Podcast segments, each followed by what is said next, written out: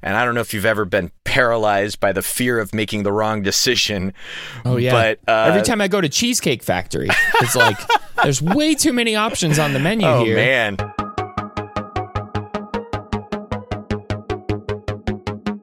Well, hello everyone, and welcome to the Bible Geeks Weekly Podcast. This is episode 61.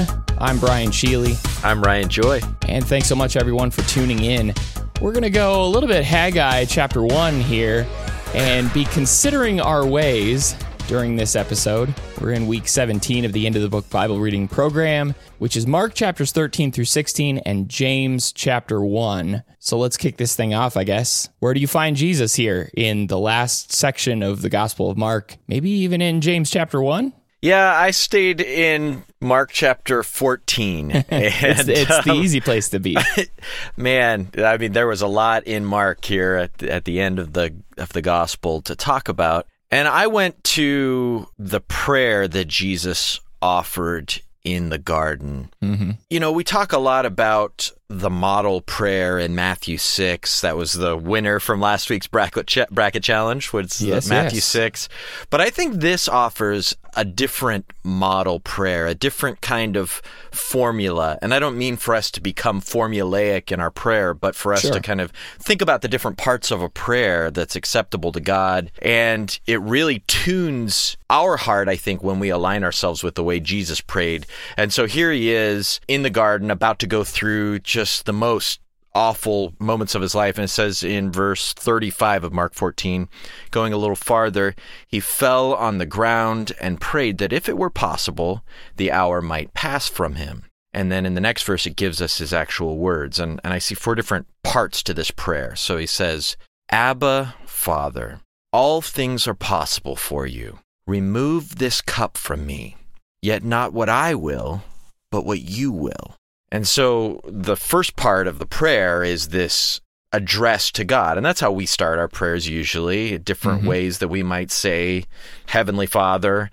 He says, Abba, Father. And Such a good word. yeah, so we've talked before about how Romans 8 and Galatians talks about how through the Spirit we can use this intimate address. We can model Jesus' closeness with God the Father and, and say, Abba Father ourselves. So I think in that, as far as finding Jesus, you do see his closeness, his intimacy with God. Sure. And I think that's a, a good place for us to start is to think about who God is and to draw close to him, draw near, as we say. Mm-hmm. And then the second thing he does, it seems to me like a statement of faith. He's been saying things like this to people around him as he teaches them or instructs them not to doubt his miracles. But he says this now as an affirmation to God. He says, All things are possible for you. Mm-hmm. And I, I think that's a really great thing for us to say to God. For Oh, us just as we're as we're getting started in our prayers, we're sort of reminding ourselves God of course knows that all things are possible for him, but in that statement of worship and praise that he can do anything, a statement of his omnipotence, it sets the tone for our prayers and for our faith in mm-hmm. that prayer. And then he makes the request. So the third thing, there's only one part of this that's actually his request, and, and his request is remove this cup from me. And the verse before, as we just read, said he was asking for the hour to pass from him, for this time of, of trial to pass from him. And then he closes by placing the request, this thing that he's asking for, into God's hands hmm this is what I'm asking, but now I'm just going to hand the request and even my desire for the request into your hands. He says, Yet not what I will, but what you will. So, Good. Abba Father, all things are possible for you. Remove this cup from me. Yet not what I will, but what you will. So, what do you think of that idea of using that as like a starting point for a prayer, not the only starting point, but a way to think about prayer, addressing God and stating our faith in God, making our requests, and then leaving the request to God's will. I think it has a lot to do with where we get to in James chapter 1 verse 6 when he's talking about prayer and asking God in faith with no doubting. yes, we acknowledge God, we address Him, and then we acknowledge that He is capable of doing everything. Mm-hmm. You know, everything that God wants to do, He is capable of doing that. All things are possible. Asking for what we want, but then leaving that option in God's hands. And the way Jesus does that here is just, a, I think, a perfect model for us in the way that we pray. And especially in these times that we're in right now. I mean, we're probably asking God to do some very specific things in relieving our pain, mm. but not as I will, as you will. Uh, as you're describing that, it, it it makes me think back to two different ways that, that two different people approached Jesus with their requests mm-hmm. earlier in the book. In chapter one, there was that leper that we talked about at one point oh, yeah. that came up to Jesus, and he didn't even really make a request. He just said, If you will, you can heal me. Yeah. And it's kind of like all things are possible for you. I know you have the ability. It's just about your will. If you mm-hmm. will, you can. The other guy that I was thinking about is a, a, little later, that father in chapter 9, I think, who says, If you can, do something for us and have mercy on us. And Jesus says, If you can? What are you yeah. talking about? If I can? All things are possible for God. And so we don't have, we can't have that attitude of if you can. Mm-hmm. We know all things are possible, but then we go a step further and say, if you will, you can, but if you don't will, that's not what I want. I want your will also. I think it's a great example. Another time that Jesus speaks to God mm-hmm. uh, is in a few chapters later, or in the next chapter, I suppose, in Mark chapter 15. And that is my place where I found Jesus this week in the crucifixion scene as he's hanging on the cross this terrible incident that he's going through. And it says in verse 34 And in the ninth hour, Jesus cried out with a loud voice, Eloi, Eloi, Lama Sabachthani, which means, My God, my God, why have you forsaken me? Mm-hmm. And this is hard. Yeah. It's hard to hear Jesus' conversation with his father. And in these words that are so deeply connected with his deepest desire and his deepest pain. And the question that he has for God is, Why have you forsaken me? And there's a lot of meaning here. I think there's a lot of connection back if you go to Psalm 22. Hmm. Jesus is using the words of the psalmist there in his last hours there on the cross. And I don't know, you may get the sense that Jesus is unhappy with God. Why have you forsaken me? Hmm. Maybe that he's in this just unknowing despair. But I think when when you look at Psalm 22 and you read through that, it's a great psalm that we talk about a lot. But as as despondent as the psalmist is in that psalm, obviously I think it's a messianic prophecy more than a more than a psalm, but as despondent as the psalmist is, there's hope there. And there's an acknowledgement that the Lord is the great deliverer. If you look at Psalm 22 verse 24, it says, For he has not despised or abhorred the affliction of the afflicted, and he has not hidden his face from him, but has heard when he cried to him. The psalmist is acknowledging there that the Lord is the great deliverer. He's the he's the one who hears those who are afflicted. And so I think there's a lot of depth here in this question that Jesus asks on the cross. Why have you forsaken me? Yeah, and a few verses later, after that, after those words, you know, when we mm-hmm. get to mm-hmm. chapter 16, we see that he has not hidden his face from him, but has heard when he cried to him. You know, I mean, yeah. you see that break of of light into the into the despair as God vindicates Jesus, and I, I think that's I think you stated that really well. This isn't a crisis of the unity of the of the Trinity in in a sense that you know the whole thing is broken down. Oh, this isn't Jesus actually believing that God has betrayed him. I mean, we all kind of go through this story of things falling apart and having difficulties, crying to the Lord, and he shows himself to be the deliverer of those who call on him and he leads us through it but this was the great moment of God's taking all of our our pain and our suffering on himself our wounds that that belong mm-hmm. to us and sure. I think that it is an incomplete picture if we don't see that ending of the psalm. We always say, read to the end of the psalm. Don't get stuck at the beginning. and, yeah, and yeah, yeah, absolutely. There it is again. And I think this is, again, just another really good reminder for us, especially in the time that we're in right now. Not even remotely as terrible as what Jesus was going through. I'm not trying to make that connection. But, I mean, we may be wondering the same thing. When, oh Lord, are you going to take care of this crisis that we're going through? And just don't forget that He's not far off. He's not so distant that He can't hear us. You know, He is the one who is hearing the afflicted. He's not hiding His face from us. He's listening to us, and He's the one who's going to deliver us. There's great power in those psalms, all the laments, all the how long, how longs, as uh-huh. long as we get to the place of submission to God's will and worship of Him as God and us as His creature. I think us pouring our hearts out to Him and really being honest in our, if it's despair we're feeling, if it's anger, whatever it is, being honest and working through that in His presence is a is a powerful thing. And Jesus yeah. models that. Okay, so let's get into our second segment, and that is Scripture du jour. What is the soup du jour? It's the soup of the day. Mm, that sounds good. I'll have that. So we're in James chapter 1 tomorrow. This episode drops on Thursday. Technically, we're in Mark 16. We're going to get into James 1 because James 1 is packed. And there's yeah. a lot of really good stuff in there that we don't want to miss. And so we're going to highlight some of our favorite things that we found in James chapter 1. So what did you find here in this in this Friday of reading that we will be doing tomorrow. I don't know. I'm trying to keep all this straight. It's hard. yeah.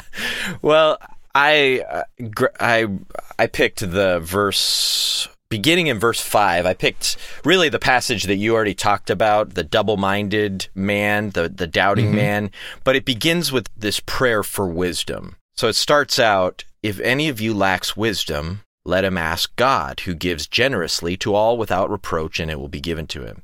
And we might remember we've just read in verses two through four when we get to that point about having joy in trial, and that's the kind of thing that we might need some some help, some divine blessing to help us get to that perspective that we want to have to find joy in all of our trials. Sure. But that's the kind of thing we might ask if we're lacking that wisdom to ask God and wisdom is such an important theme in all the Bible, but in James it really shows up as this there's this heavenly wisdom as he talks about it in chapter 3 that is a different kind, a different way of being in the world, different way of making decisions. And so he says, But let him ask in faith, with no doubting, for the one who doubts is like a wave of the sea that is driven and tossed by the wind. For that person must not suppose that he will receive anything from the Lord. He's a double minded man, unstable in all his ways. So I remember this time whenever I was um, I was 19 and I had this big decision before me. I was going through some like preacher training classes in Kentucky and I wasn't sure what I should do. I had this I, I had this sense that maybe I wasn't quite ready for the work that I was doing and I kind of wanted to go one way, I kind of wanted to go another way, I wasn't sure what to do. And I don't know if you've ever been paralyzed by the fear of making the wrong decision.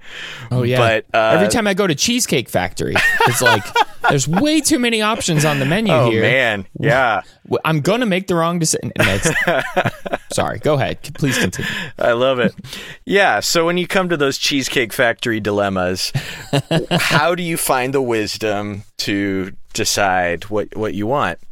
And this verse showed up. I don't know if I was reading at the time and found it or if it came to mind and I just started poring over it and thinking about it and it gives you these two different instructions. One is to ask for wisdom, but the second thing is believe that God's going to give it to you. And with God, all things are possible. You know, it's that yeah. affirmation of faith. We keep coming back to it. Yeah. Believe God's going to give it to you. And so I decided that's what I had to do. I wasn't going to necessarily see a sign or a, you know, the answer written in the stars. I wasn't necessarily going to have this overwhelming obvious choice.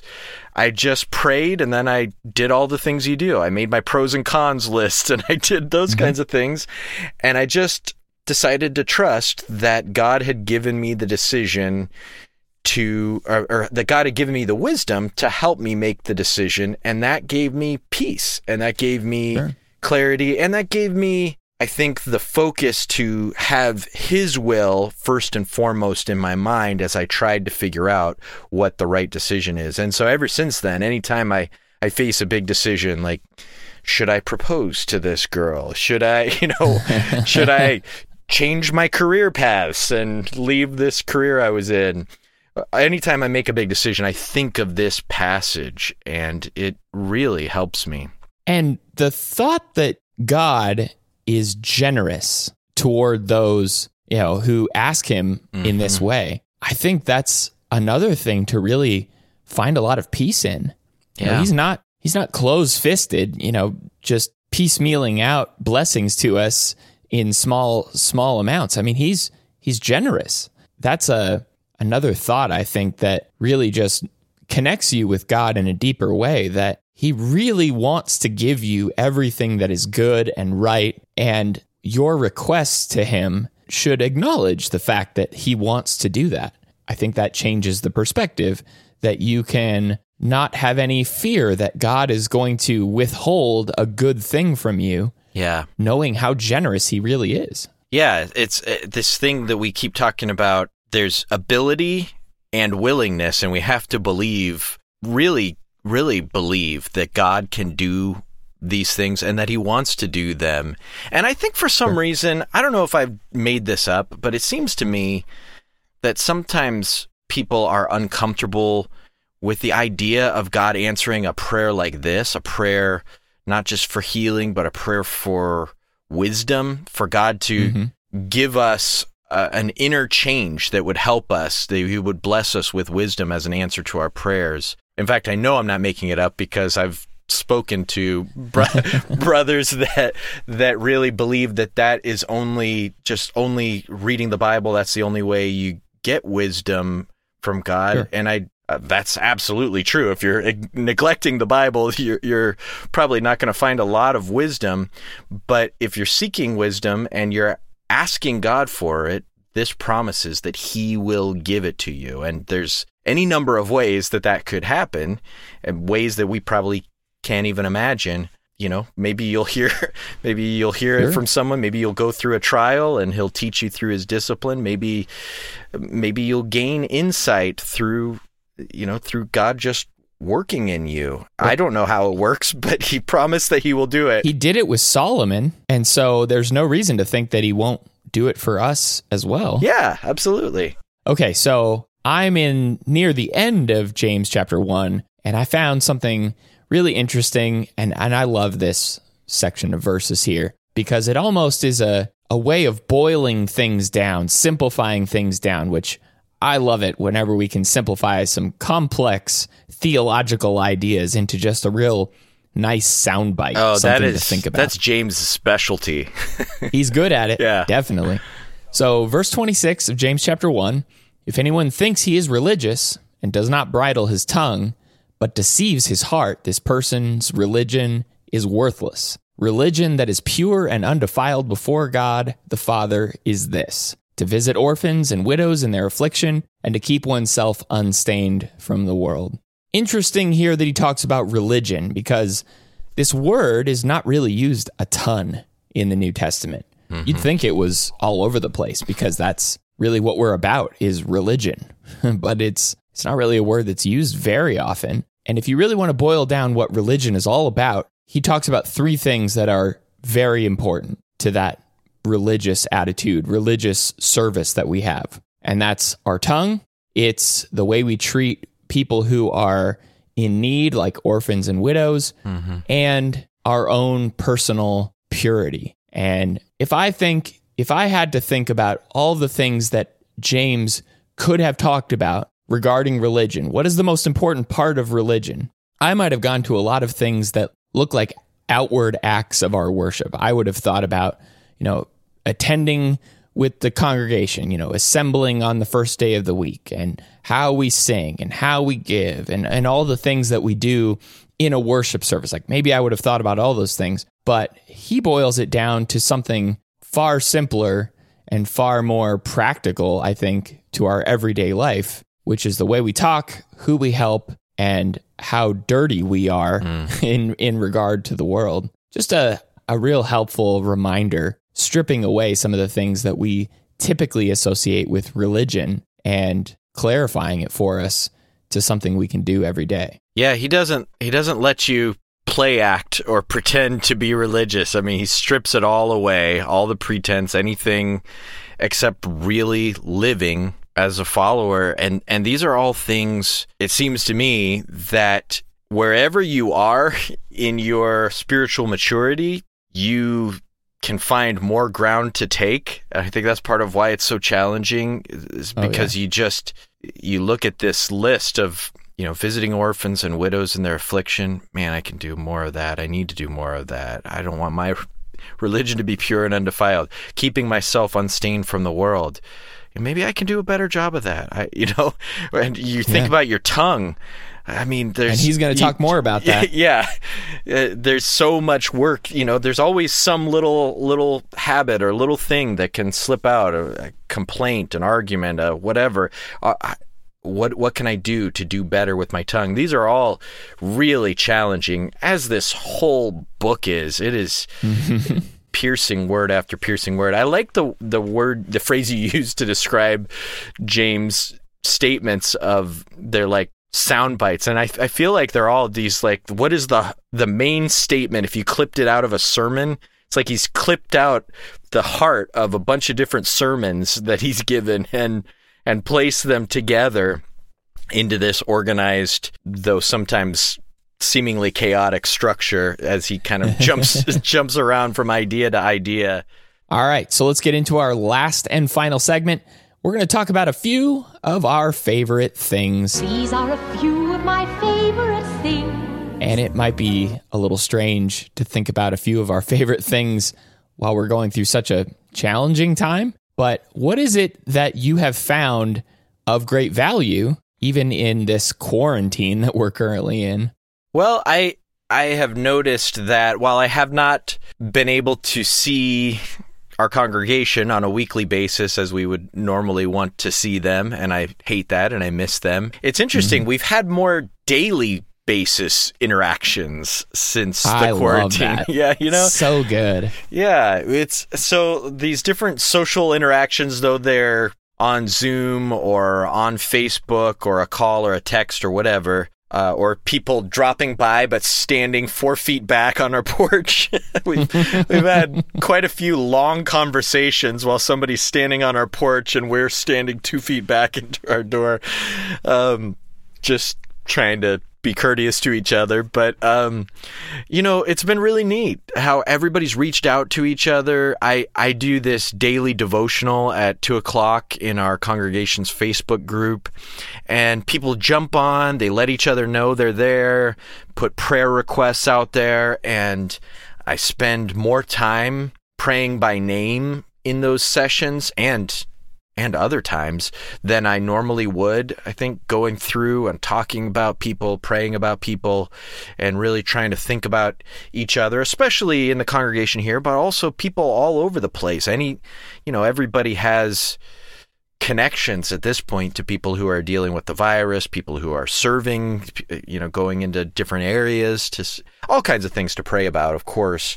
So that's been there's been a lot of that. You know, a lot of people are putting themselves out there, especially on social media, doing there's so many lessons people that I don't normally get to have a study with or to listen to them teach or people singing songs, putting, you know, all kinds of stuff out there and um I heard I don't know where I heard this. Somebody was talking about how sailors get so thirsty that they start drinking salt water and and how we can start to do that with social media because we're not getting the interaction. So we start trying to fill it up with you know with social media. And it can be Adrian and I have noticed a little bit compulsive. So we found that we have to have to hide our phones for long periods of the day. We both deleted the Facebook app again off of our phones and and we try to limit it and make sure we don't have too much with the social media and kind of settle in and focus on what's happening here.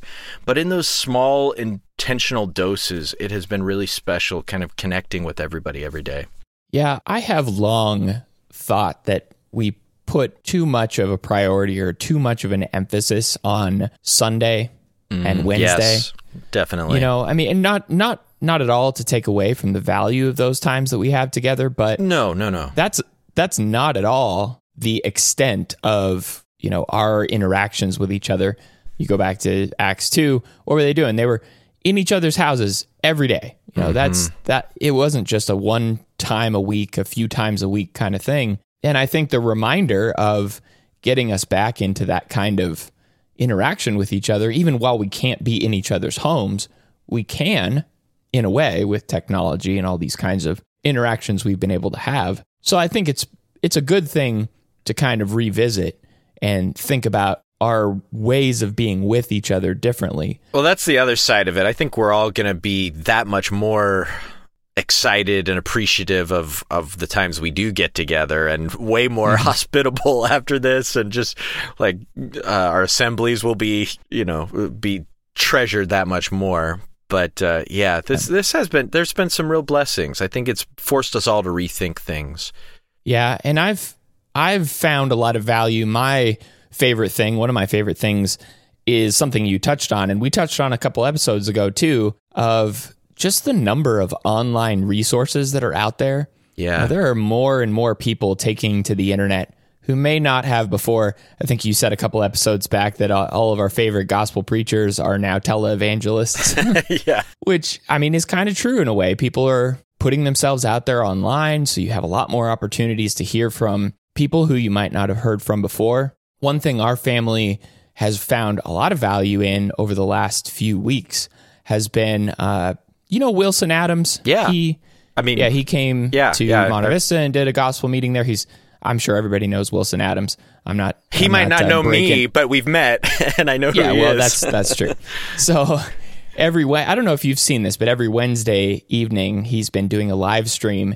Uh, his wife has been putting the live streams out there, so it might be a little hard to to find them. I'll, we'll throw links in the show notes. Uh, you can also go to their website, Veterans Parkway Church of Christ website in Murfreesboro, where uh, they're putting some of the audio up. But every Wednesday night, he's been focusing on some real foundational, connected kinds of studies for families. And we've been listening to those, watching those uh, as a family over the last few weeks. And Wednesdays were basically just all huddled around the, the phone screen or putting it on the TV, uh, watching Wilson do his thing. That's great And the things he's been talking about have been really helpful. Uh, I think he started talking about the amazing story of the Bible, and he talked about dealing with grief. He talked about young people in the Bible who made a difference. And then I think the last one he did was on the walls of Jericho and how God was able to do some impossible things with with the people there. And just really good studies. I've really enjoyed those. I don't know if you have you had a chance to catch any of those? no i haven't uh, but we'll check Cool. them out yeah Yeah, they're they're really good, and uh, our daughter is really digging them. So that's that's always a plus. Yeah, that's really cool. Well, going with what you uh, talked about with just huddling around a, a screen having a study, a devotional time or something with the with the family, I think that's been a real blessing. That's a another favorite thing I think from this time. It's just that family time. Sometimes constraints are a blessing, you know. Um, Oh, yes. and sometimes just being forced to slow down, forced to be stuck together. I think our family will look back on this time as an important transitional period for each of our kids in different ways. They're all in different stages and and we've just there's been some periods of real discipline, but there's been it's all been positive and good and just really like ultimately the attitudes that they're developing the the connection that our family is is I think strengthening with one another and I think as much of a madhouse as this house can be with four little ones running around and Adrian and I trying to keep a handle on it, it has been really enriching. And I've talked to other people, and Adrian and I both have just noticed that couples that maybe have not always had been on the same page seem to be spending more time together as we talk to them you know families just all over the place seem to be though we know I don't want to paint like a glowing picture. Like it's really hard on everybody, and and much harder on some of us than our family, which you know we we have. I still have jo- a job, and we have one another. We're not alone. But I, I just, I, I think that there's some real blessings in, especially just being forced to stop kind of the mad race to, to lessons or to get somebody to school or to run to whatever the next thing is and just kind of being stuck together it it changes as the the clock has less uh, less alarms going off and less things on the schedule it forces you i think to have a, a different set of priorities. Yeah, I think our family is in the same boat, and we've been spending a whole lot more time together, making more opportunities to be together. It it's kind of interesting because for a while we had a regular Monday date night with my wife and I, and every Tuesday my daughter and I would go out for a dessert in the evenings, and we were doing that real strong up until this whole thing. So we've had to put all mm. that on hold. But even putting those things aside, like we can't do those things but man we've been spending a ton of time with each other you know making making our opportunities to go take a walk in the evenings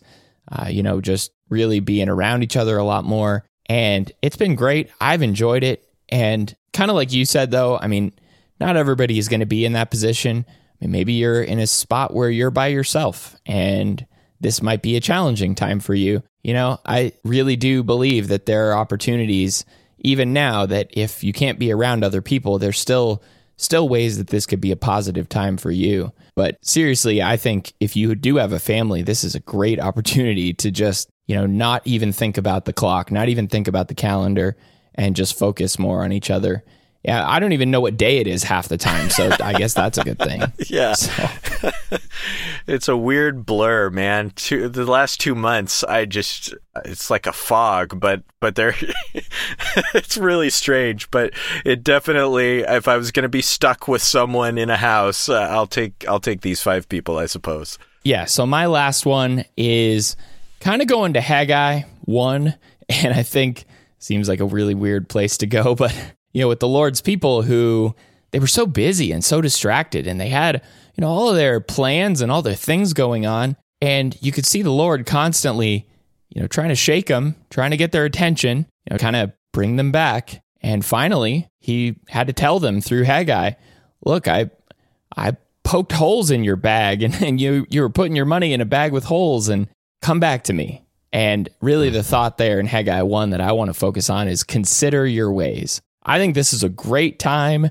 for us to consider our ways. I think we're having to rethink a lot of stuff right now. Yeah. Almost every aspect of our life has been touched by this whole quarantine and social distancing and everything that we've been doing. And it's just a great time for us to rethink what we've thought of as normal up until now. You know, when we're, you're just in the rat race, when you're just going and constantly, you know, being pushed by the clock, being pushed by the calendar, being pushed by all of the expectations that you have. Now that all that stuff is on hold, I'm finding myself, and I don't know about you, but really just questioning like, how important was all that stuff I was doing before? Was that really the focus of my life? Was that really what my life was all about? It's just a, a good time, I think, for us to consider our ways. Like, what what really is a life well lived as a disciple?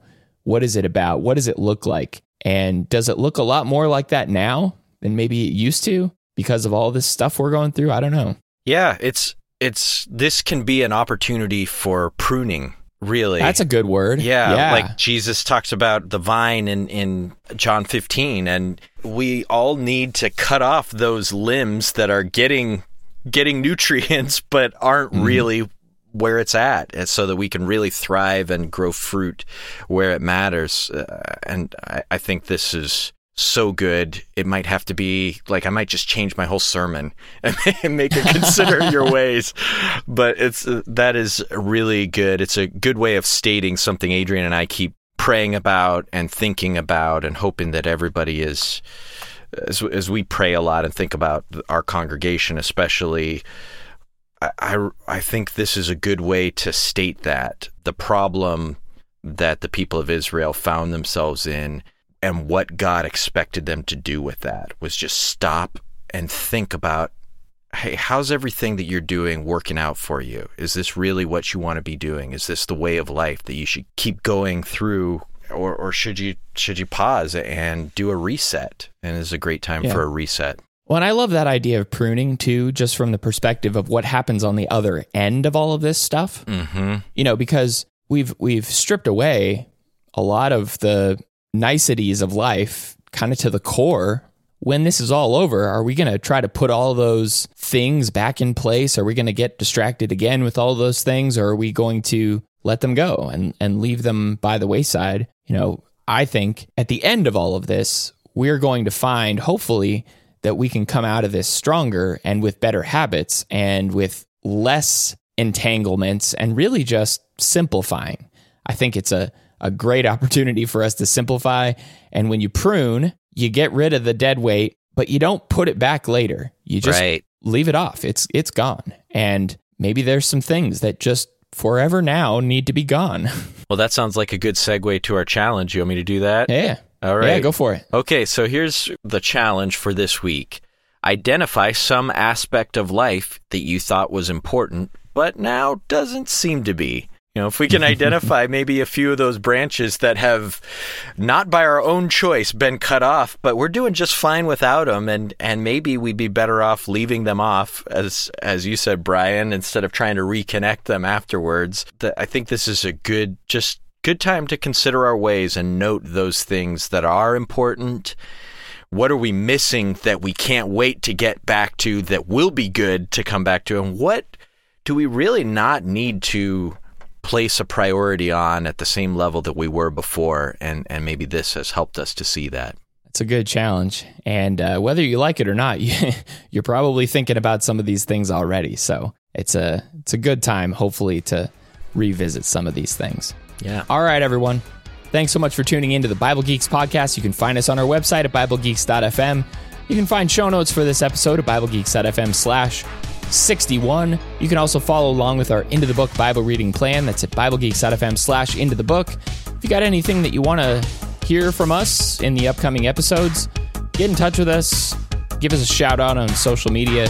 We'd be happy. We'd love, in fact, to uh, entertain the topics that you want to hear about. And until next week, everyone, may the Lord bless you and keep you. Shalom.